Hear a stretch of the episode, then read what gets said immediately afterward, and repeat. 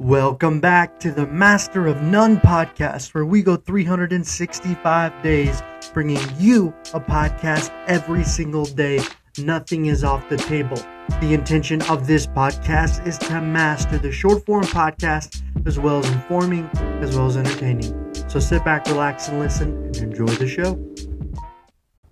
So I want to start off first by saying that I've been getting a lot more listeners and downloads lately, and it's been a while since I said this, but the intention of this podcast, like the intro, is to master the short form podcast, but also I've been posting a podcast for 365 days and I'm on day 290. So this is an experiment to see if you are solely consistent in one thing. Does it provide you the ability to be financially independent? And what is what is the results of it? So when I'm talking about this stuff, I'm finding topics every day. I'm really trying to better understand the podcasting approach. I'm trying to understand the content approach and I'm trying to get better at it as well. So please keep that in mind. You know, this this this whole experiment is something and the date I'm going for is August 6th, but so far it's been great. So I'm going to go ahead and get in the topic for this evening, but I just want to thank you guys for listening. Show support. Please follow on Spotify. Um, always be checking if there's polls on Spotify if need be. And also, go find me on uh, Instagram. Give me a follow on Instagram at the Master of None. This has been a phenomenal experience. I've enjoyed every aspect of it, and I'm really loving to see all the positive um, aspects of it. So please go listen, go follow, and enjoy the podcast. Imagine you get a call. Your nana or your grandma has just had a situation or altercation with the police where she was potentially holding a knife towards the cops. And as a result of it, she was tased. On this podcast today, we are going to be talking about the shock heard around the world. Yes. Thank you. I came up with that joke myself. So today we're going to begin this podcast as we talk about a situation that happened in Australia that is quite strange, one that requires um, a podcast about it. So let's get into it. All right, so this is according to the BBC, and this will be the the site of source I'll be using for this podcast. Um, first of all, getting into an elderly Australian woman with dementia was in a hospital and had life threatening injuries on as a result of being tased by the police at a care home. I mean, I can't even, like, when I read this headline, I'm like, what is going on in Australia? You know, it said officers were called to Yallambee Lodge in Cooma in New South Wales after being reported that a 95 year old woman, Clare Norland, was carrying a knife but then she was like, no, that's a knife, right? Right, anyways. So, earlier in the morning, the incident has sparked off outcry over the advocates saying there was a disproportionate response. The New Wales police chief said that an investigation is underway and has found that there she was actually armed with a steak knife at the care home, which is in the town of Cooma, which is about 170 miles away from Canberra in the early hours of Wednesday. Assistant Police Commiss- Commissioner Peter Cotter told media on Friday two officers. what? There's two. Oh my gosh. All right, I'm gonna try to get through this. Two officers carried home staff tried to de-escalate the situation before she was beginning approaching police. It's fair to say at a slow pace. Oh god. Okay. So you're telling me that there's a 95 year old woman approaching you at a slow pace with a knife, and you're really that worried? I mean, I don't know. I, I mean, when you read look at the story, you're like, what? Okay. Anyways, I'll keep reading. And was tased. She had walked. She had a walking. She had a walking frame, or so she had a walker, and she was walking towards the police, but she had a knife, and as a result of it, she was tased. I mean, could you imagine? Like, you're a police officer and there's an older, elderly woman walking towards you with a walker with a knife. So as a result of it, you tase her.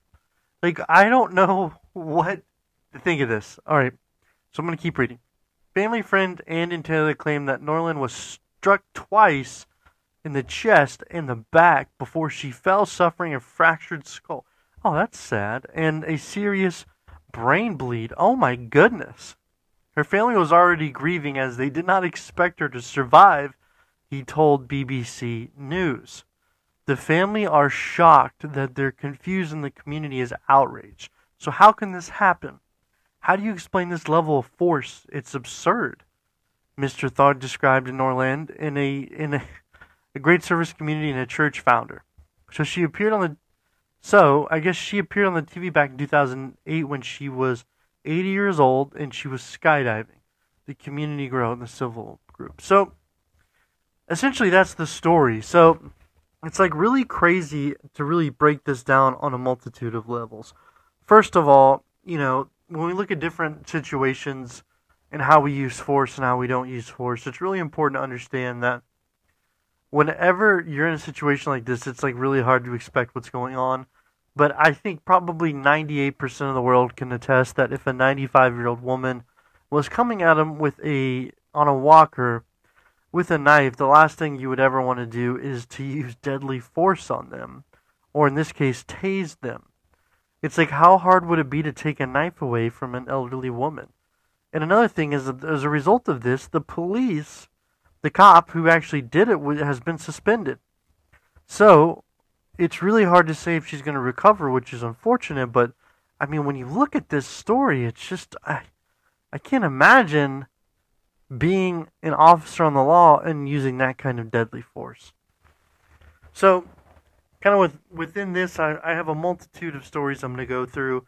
With it being Saturday, sometimes it is so daggum difficult to come up with topics for podcasts. So if you guys please go follow me on Instagram and just send me topic ideas if you could send me topic ideas, we could build a community of topics that would be wonderful for me because usually generally whenever I'm like creating a podcast like this, it takes me a while to sort through articles and read certain things and you're probably like, "Wow, this is all you got is an elderly woman being tased." And I get it. Okay? But I got some other stuff for you. So this is actually a real life account of something that happened to me. So we're going to do something different. I want you guys to imagine you're in France. You're enjoying your croissant as you walk in the Louvre, and you're just enjoying the situation. The weather is nice. It's cloudy, overcast day. You're walking, you see merchants on the street.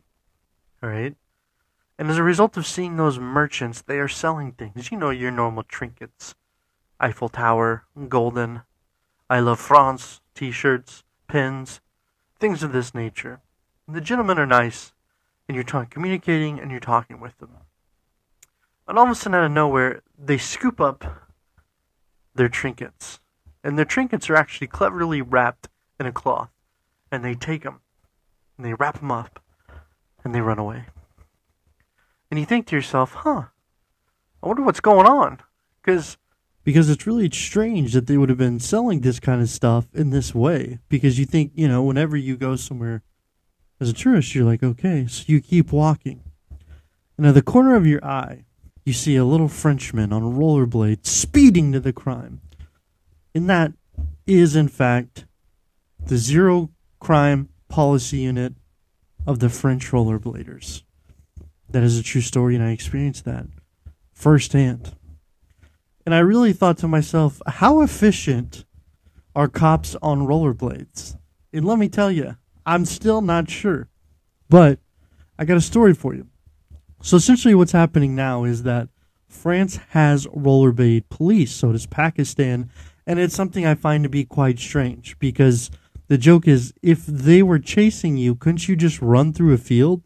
Um, and whenever you kind of look at these situations with with the French rollerblade police, it's kind of coming into this policy of art um, arching in for the 2024 Olympics that are going to be happening in Paris, France.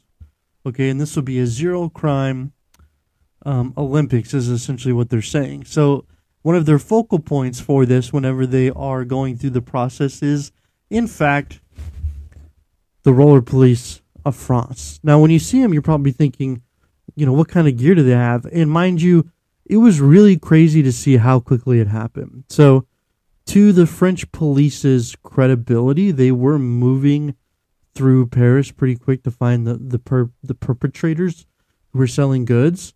But that's essentially what they do is they're patrolling the Louvre nonstop. And I watched a way too long video on it, and the guy was really trying to sell the fact of being a roller rollerblade cop, but these people are on rollerblades for eight hours patrolling the streets. I mean, could you imagine doing that eight hours a day?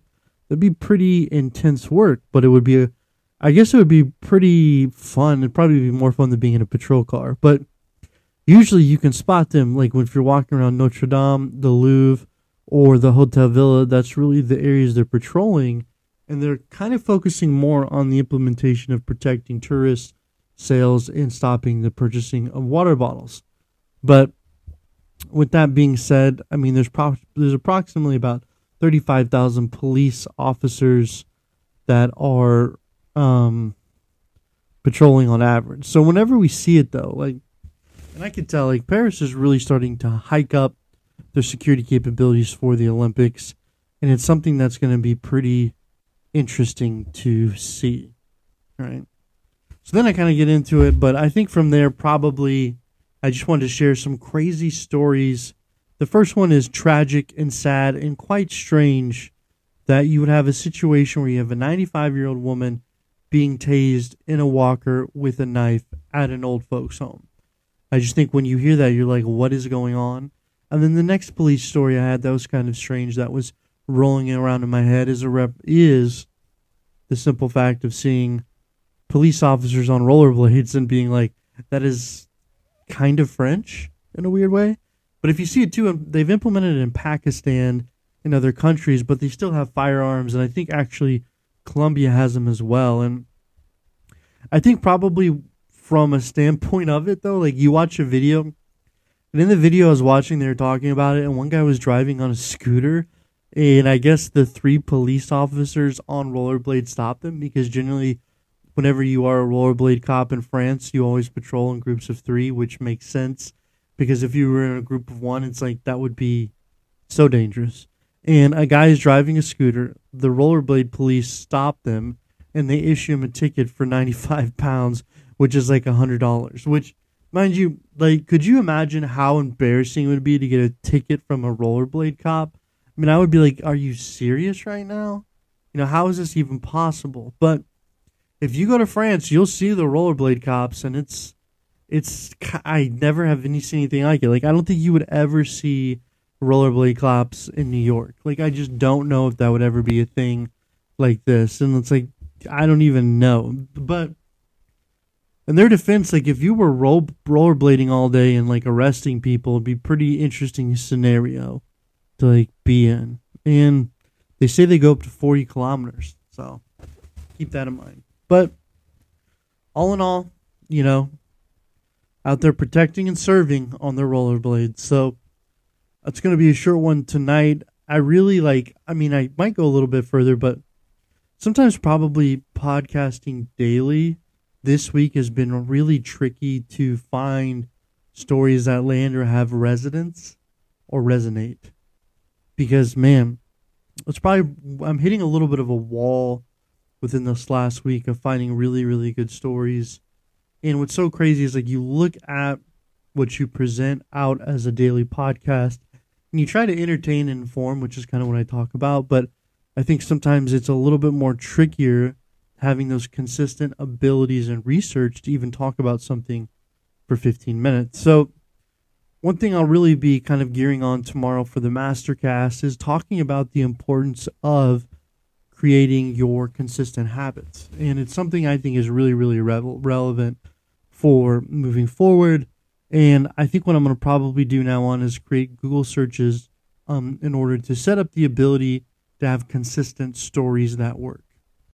But like another thing, like whenever I was in uh, Paris, I think probably one of the more interesting things is as a result of like learning Chinese and speaking Chinese, whenever you go into restaurants in Paris, like a lot of them are, or if you go into any Asian restaurants, surprisingly, a lot of them are run by Chinese. So there's a situation where my Chinese was more useful than any of my French because I cannot speak any French. And it's a very difficult language to learn. But all in all, it's one of those situations where you got to put yourself out there and go through the motions. And going back to this story in Australia, you know, thoughts and prayers go out to that family. You know, we'll see what happens with the cop, but I still cannot imagine a situation like this. You know, one that is just very, very sad. So, thank you guys so much for listening, um, and we'll get back to you tomorrow.